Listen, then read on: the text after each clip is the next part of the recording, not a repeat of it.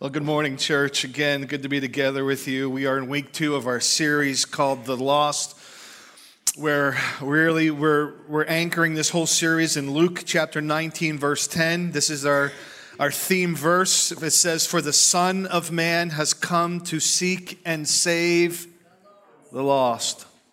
The lost is the nickname that Jesus gave to people who do not know him. Jesus had a heart for these people. It's why he came, was for these people who don't know him. They're spiritually lost because Jesus is the way. And when you don't know the way, you're lost. So Jesus said, You go now. He came, he fulfilled his mission, died on the cross, and then passed the torch to us. And now our calling, our mission, our purpose, our very identity is wrapped up in this. But it's so easy to miss. It's so easy to think that life is about something else. And the enemy is really good at dangling other things in front of us to get us distracted from really the mission and the purpose and the calling and the identity that we all bear being followers of Jesus. We talked about this last week. We talked about really our identity is made up of these five different roles that the Bible says this is who you are by no means, I wanted to make sure I made this clear. I can't remember if I said it last week or not. These roles aren't exhaustive. It's not like these are the only five. There's so many more. I just picked these five. We said, right, our new identity includes being a messenger of reconciliation. We said, an ambassador, one who lives and is a citizen of uh, another future uh, kingdom Eh, but we're currently living in this broken kingdom that God has left us here to restore and rebuild and proclaim his name in. We said that we're actually called a priest. We're all called priests. Whether you went to seminary or not, you have the title of priest, which is just the middleman between people and God. We bring the hand of people and we bring people to God, and then we represent God to people. We said that we're, we're sent ones. We're ones that Jesus has said, as the Father has sent me, he says in John, so I am sending you. So we said, let's not be like little spoiled kids that when you send your kid to the room, to their room, you expect them to go to their room and not stand there like this. And God has sent us, not to our room, but sent us to the world. And then lastly, we said that we're a worker that God has sent out into the fields that are just ready to be harvested, just ready his church are workers sent out into the fields. And so, according to Jesus, we live in a world where a majority of the world is spiritually lost and spiritually blind. That was another name that the scriptures call those who don't know Christ. They're, they're blinded by the enemy. So, we live in a world, think about this, where most of the people are blind and lost, spiritually speaking. And and then Jesus left us here to do something about it.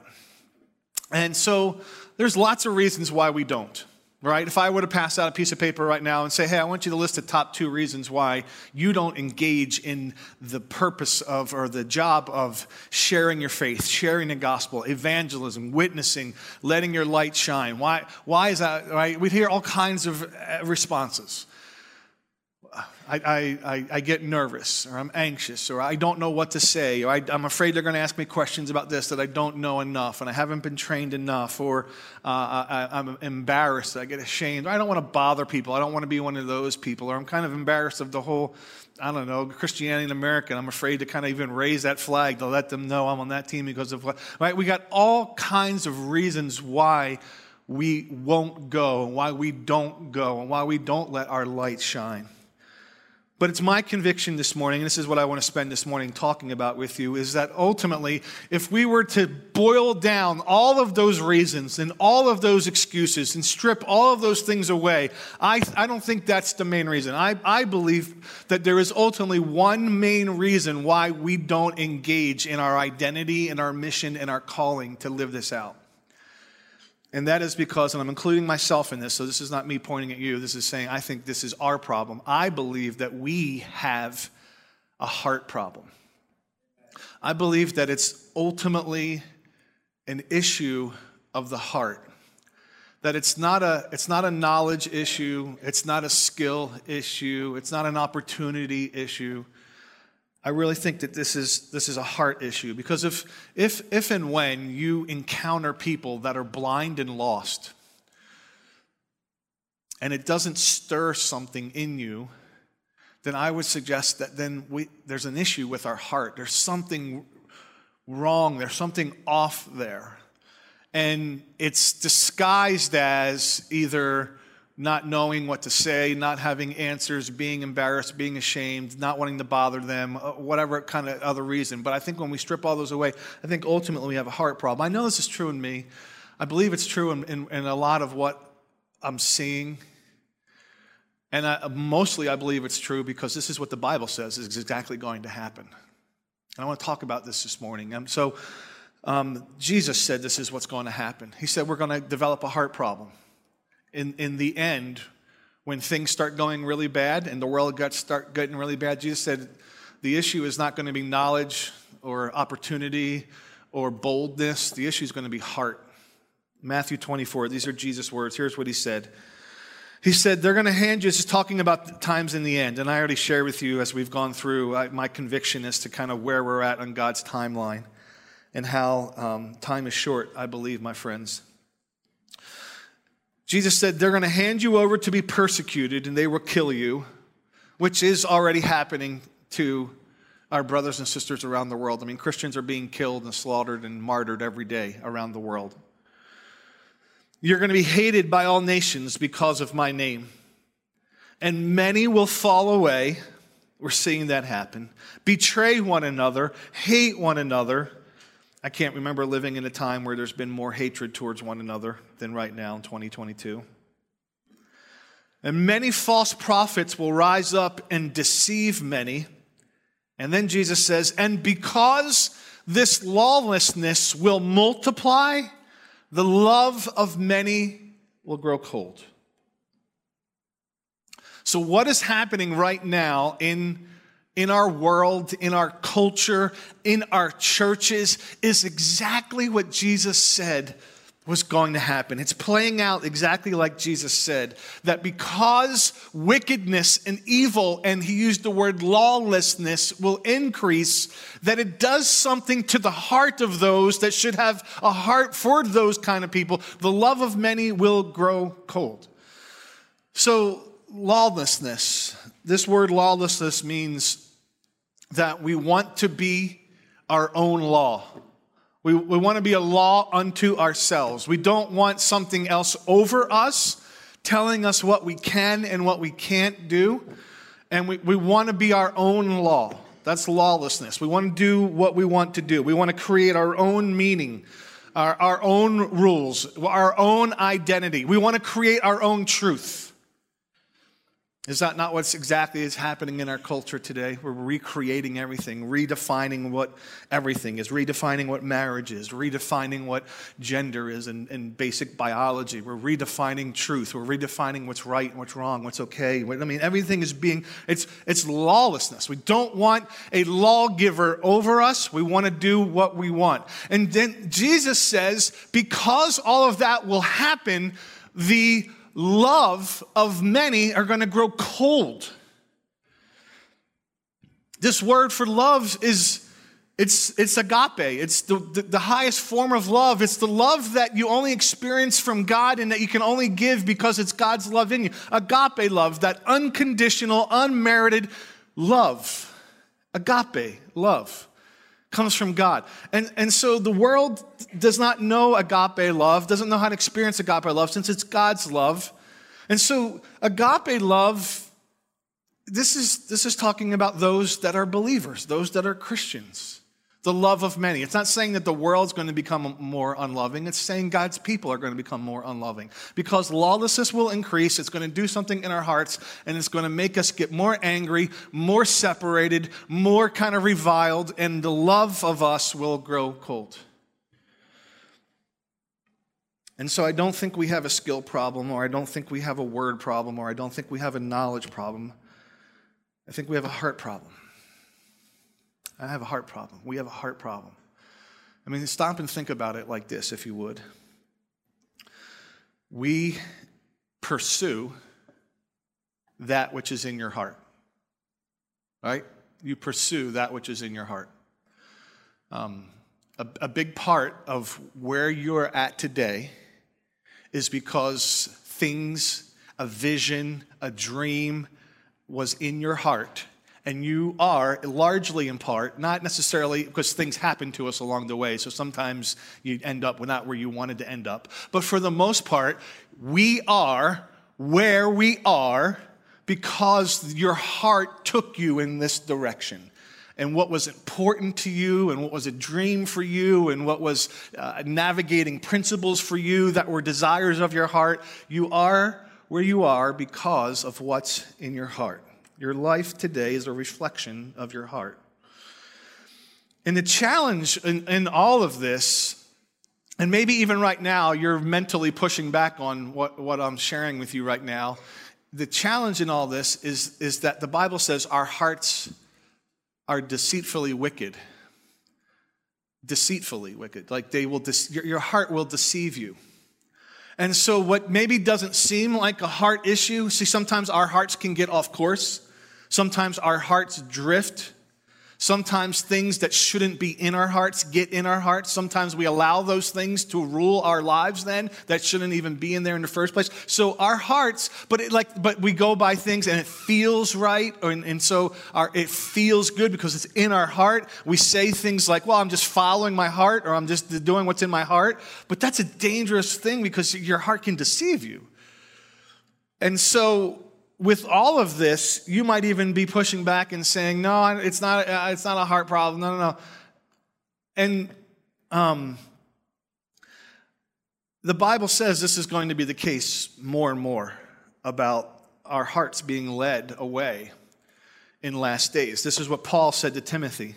The apostle Paul, he wrote the letter of Second Timothy. He said this, "But know this: hard times will come in the last days." And then he describes what's going to be what it's going to be like. People will be lovers of self, lovers of money, boastful, proud, demeaning, disobedient to parents, ungrateful, unholy, unloving, irreconcilable, I mean, are we not seeing, seeing that irreconcilable? I mean, the, the, middle, there is no middle ground now. It is impossible to come to the middle to have civil conversation. They're just irreconcilable.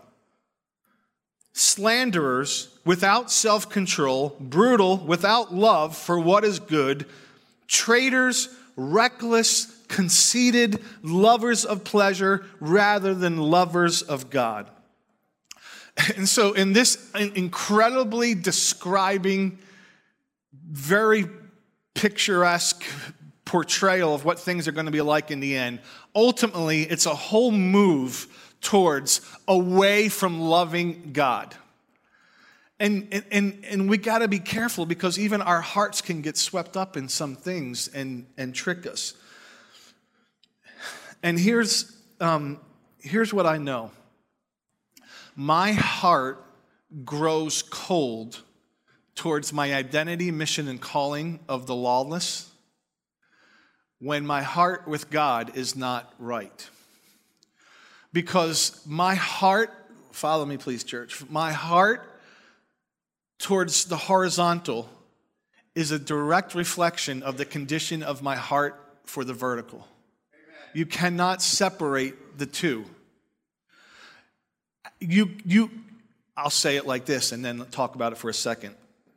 It is impossible to be growing in love for God while not be growing in love for lost people.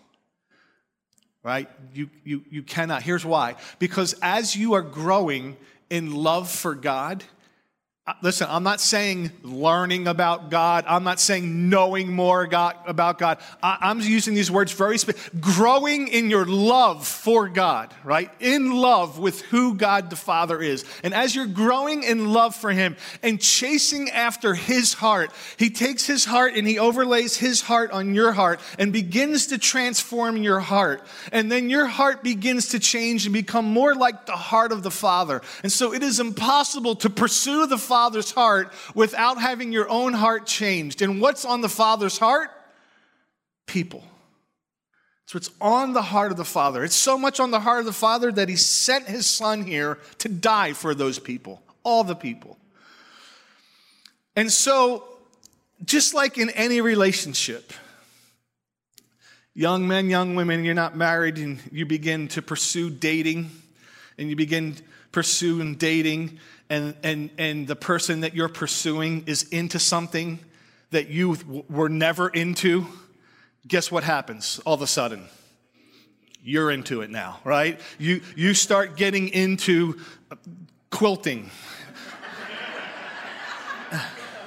And you're like, why? why I, I, I, quill, I don't understand quill. Why? Because that is something that is special in their heart, and because you are after their heart, all of a sudden it becomes special to your heart.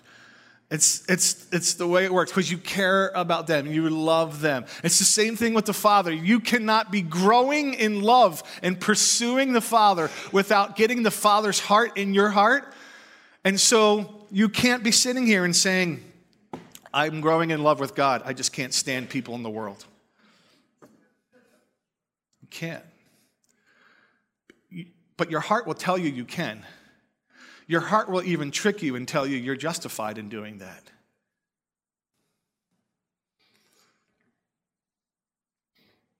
What do you do with this?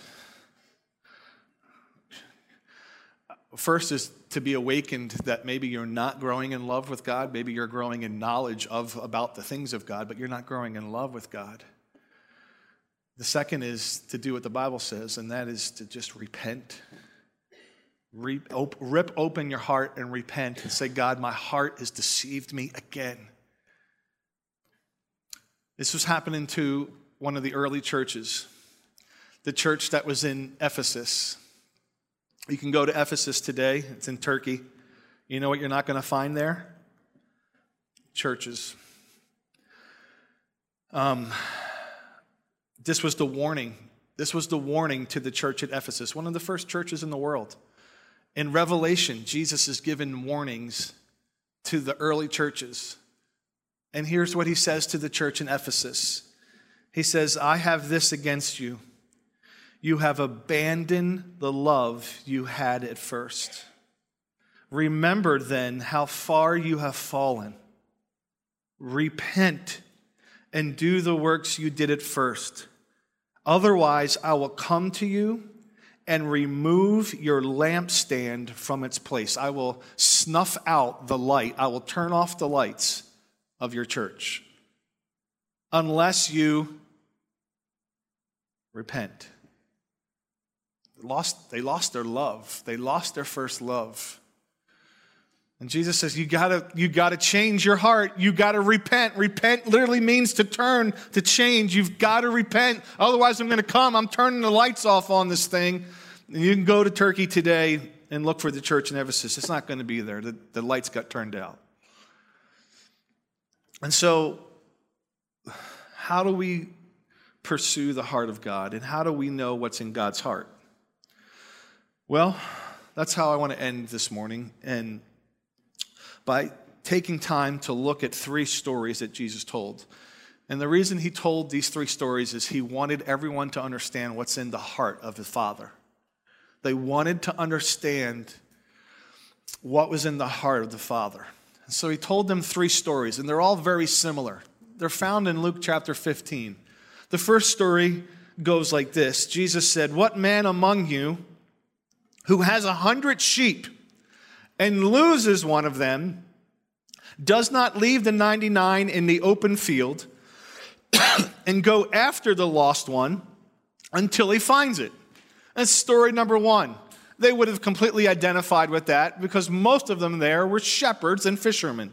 And so they understand the concept of shepherding and you're with your flock and all of a sudden you lose one. Jesus says that shepherd is going after the lost sheep. And then he tells a second story. In verse 8, he says, Or what woman who has 10 silver coins, if she loses one coin, does not light a lamp, sweep the house, and search carefully until she finds it. Right? Similar. You have something, you lose something, you go after that something. Two stories, two similar plot lines, and, and both stories end with the same conclusion. If you look at verse 10, here's what Jesus says. Here's how both stories end. He says, I tell you, in the same way, there is joy in the presence of God's angels over one sinner who repents. So, this is what Jesus is saying. Listen, I want you to get this lost things, they're not things. This is story about people. Lost people matter to God. And when lost people get found, when sinners repent and come back to the Father, heaven throws a party. The angels celebrate, and this is the heart of God. He's going after lost things. This is the first two stories. Then he tells a third story that is almost exactly the same, but just a little different. And it's a story about if you've been growing up in church, you've, you've heard the story. Maybe if you haven't even been in church, you've heard the story of the prodigal son. This story, let me summarize it up to a point. The story goes like this that there was a father who had two sons. And the younger son came to the father and said, I want my share of the inheritance, which is incredibly obnoxious and rude. He's basically saying, Dad, I can't wait till you're dead to enjoy your stuff. I want to enjoy your stuff now, so give me your stuff now. Basically saying, I wish you were dead because I want your stuff now. And so the loving father grants the son's wish and gives him his share of the inheritance.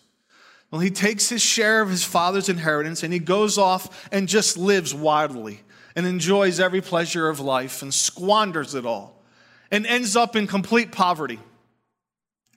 And he goes out and he gets himself a job at some farm field where he's literally feeding slop to pigs. That's his job, is to feed the pigs. And he's so poor and so hungry that he's looking at the slop that he's feeding to the pigs and he's longing to eat the stuff that he's feeding to the pigs.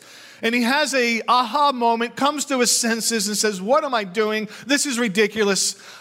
I'm going to go home to dad I'm going to beg for mercy. I'm going to tell him I'm going to go back and dad, I'm not deserving to be your son. Just treat me like a hired servant and I'll do that. And so that's what he does. And he starts his journey back home.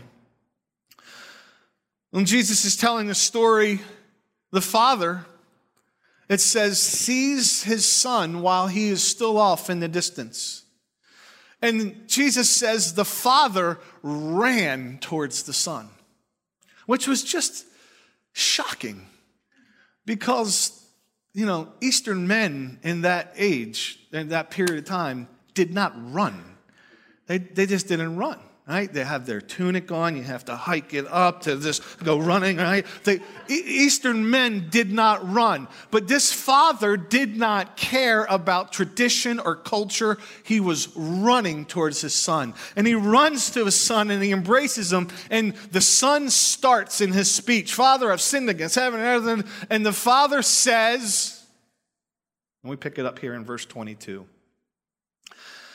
The father told his servants, Quick, Bring out the best robe. Put it on him. Put a ring, the family signet. Put the ring on his finger. Put sandals on my boy's feet. Bring the fattened calf. Slaughter it. Let's celebrate with a feast because this son of mine was dead and is alive again. He was lost and is found. And so they began to celebrate.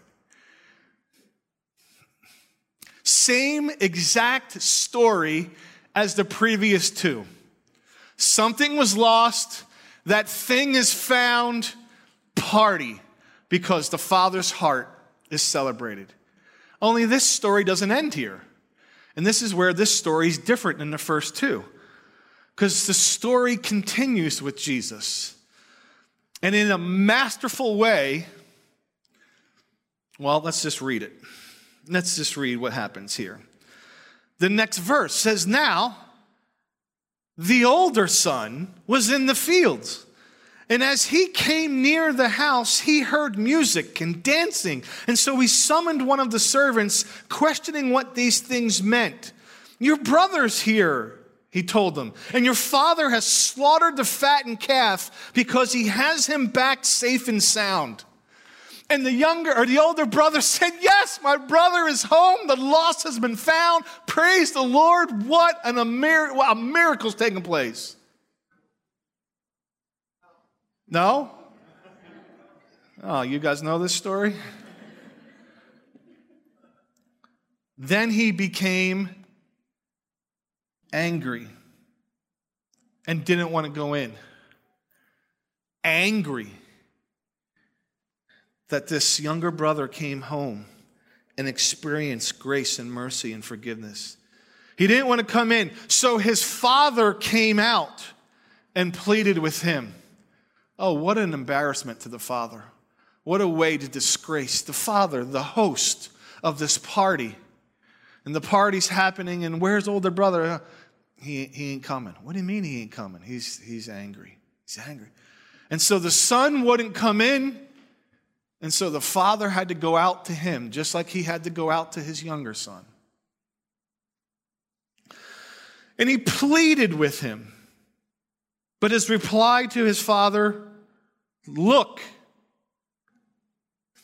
This, listen, young people here, word to the wise. If you are ever replying back to your dad in a possible debate situation, don't start with look. look! I did, that's speaking from experience. It didn't end well when you start with look. Sometimes that was the last word I got out, right? Look. I don't remember after that.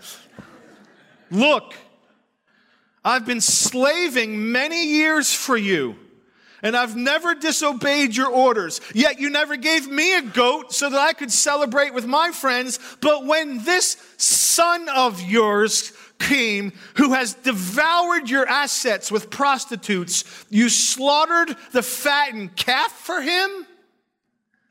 Son, he said to him, you are always with me, and everything I have is yours. But we had to celebrate and rejoice because this brother of yours was dead and is alive again. He was lost and is found. Why is this story different than the first two? Why did Jesus add in this extra character of the older brother in this story? I mean, it's strikingly different than the first two. And they go boom, boom, boom, right in a row in Luke chapter 15. And here's why in a masterfully storytelling way, in a powerful way, well, in order to understand, you have to go back to what happened just right before these three stories are told to understand the setting of what happened. And then Jesus tells these three stories. So you just turn back to Luke 15, read verse 1. Here's how it goes All the tax collectors, that is, thieves, robbers, that's who the tax, they were dirty businessmen all the tax collectors and the sinners were approaching to listen to Jesus. They were drawn to Jesus. And the Pharisees and the scribes were complaining. This man welcomes sinners and eats with them. Verse 3 So he told them this parable. And there is the setting. You have the religious people that you had to look a certain way and act a certain way and dress a certain way and eat a certain way and talk a certain way. And then the Messiah, the Son of God, came who didn't fit any of their religious stereotypical ways came and started hanging out with the very people that he came to seek and to save. And the religious people got mad at them. They should be, you should be separating yourself. That's what the word Pharisee means. It literally means separate ones. You should be separating yourself from those heathens, those sinners, those lost people. And Jesus goes, uh, Let me tell you a story. In fact, I'm going to tell you three. And then, in an unbelievable plot twist, he puts those people in the third story as the older brother. The older brother who was standing out in the fields and not coming in, separating himself from his lost, evil, wicked younger brother, embarrassing the father because he would not come in and join the heart of the father for lost things being found. Jesus puts the religious elite that want to separate themselves from the bad guys in the story, and now he becomes the bad guy. And so, over all the years, this has always been called the story of the prodigal son. And we, the highlight has been on the younger brother. When in context, this story is as much, if not more, about the evil heart of the older brother. Both sons were bad. One acted bad and sinned against the Father. One acted good and sinned against the Father. And his heart was revealed in the moment of pressure. All these years, I've what for you? Slaved for you. God, I'm the good. I was good. I obeyed you. I went to church. I did this. I'm good. I'm one of the good guys. The Bible says that our righteous acts are even like filthy rags to God. You know what the truth is? We're all bad guys. Apart from the grace of God to save sinners. Younger brother types that act bad and look bad, and older brother types that act good and are still bad. And their heart is revealed in this moment. And it is, I believe, a very important message for you and I in today's age, church. Because if we are not careful, well, go ahead and write this down. if we are not careful, the church of today could become the elder brother in Jesus' story. Where we get angry at the younger brothers. We get angry at their wicked behavior. We get angry at their vile decisions. We get angry at their lawless behavior.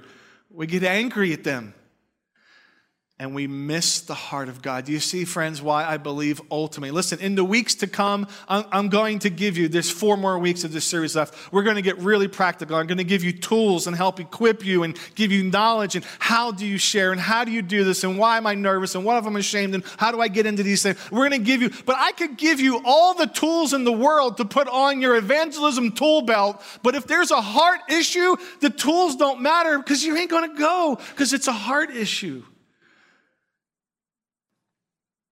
There's a little bit of elder brother, I think, in all of us here that we need to just repent of.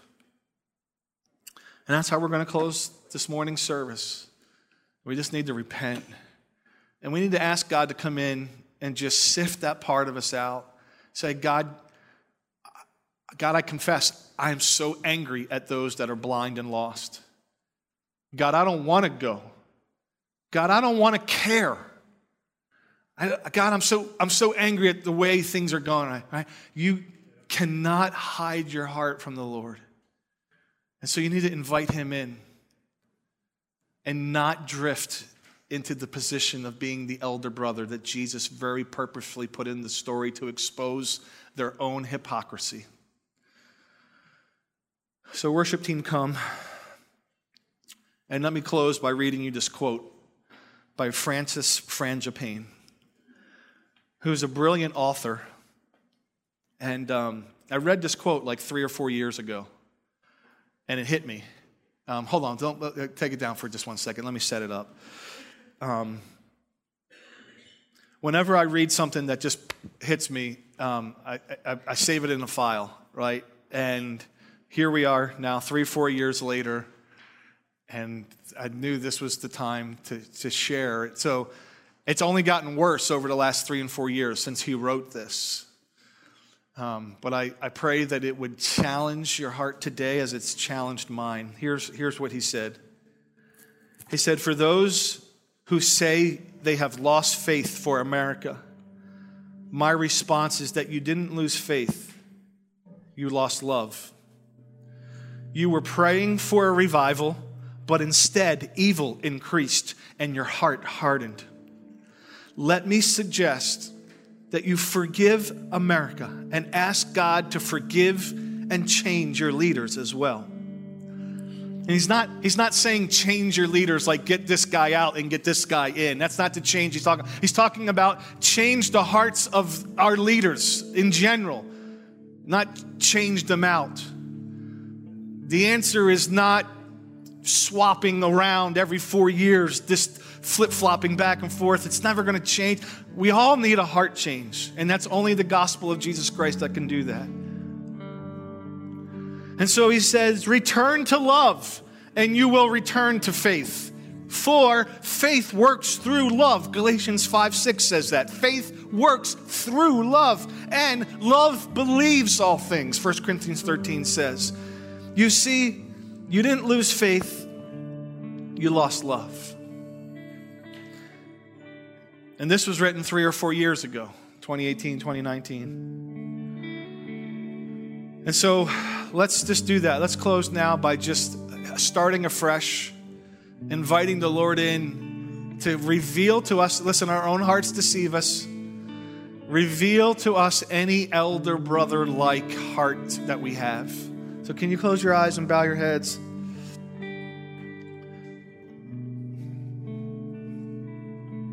Just right now, would you just invite the Lord in and say, God, show me where my heart is off? God, I want your heart.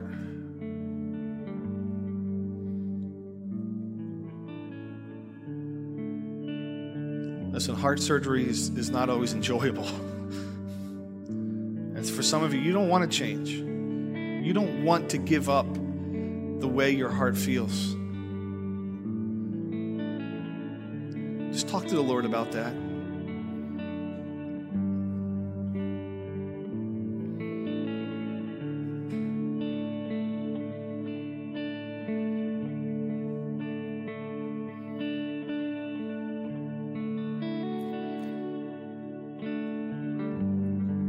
God, we can't hide our hearts from you.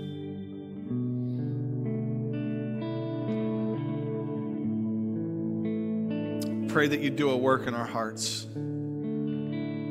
Father, I pray that our hearts wouldn't be so hard that you can't come and bring because we can we can quench the spirit, the Holy Spirit who right now in this moment wants to be speaking to us and leading us and nudging us to things in our hearts that have snuck in there. God, I pray, I pray that we wouldn't harden our hearts to your promptings and to your leadings. God, I pray that we would be individuals and that we'd be a church that with courage steps into our calling, our mission, our identity. Change our hearts, oh God, I pray. Give us your heart. How about this, church? Just pray this God, let me see lost people the way you see lost people.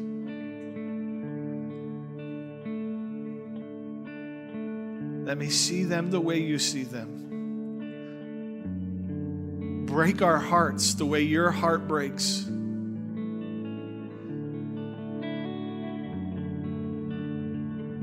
We pray in your name. Amen. Let's stand. Let's close and worship.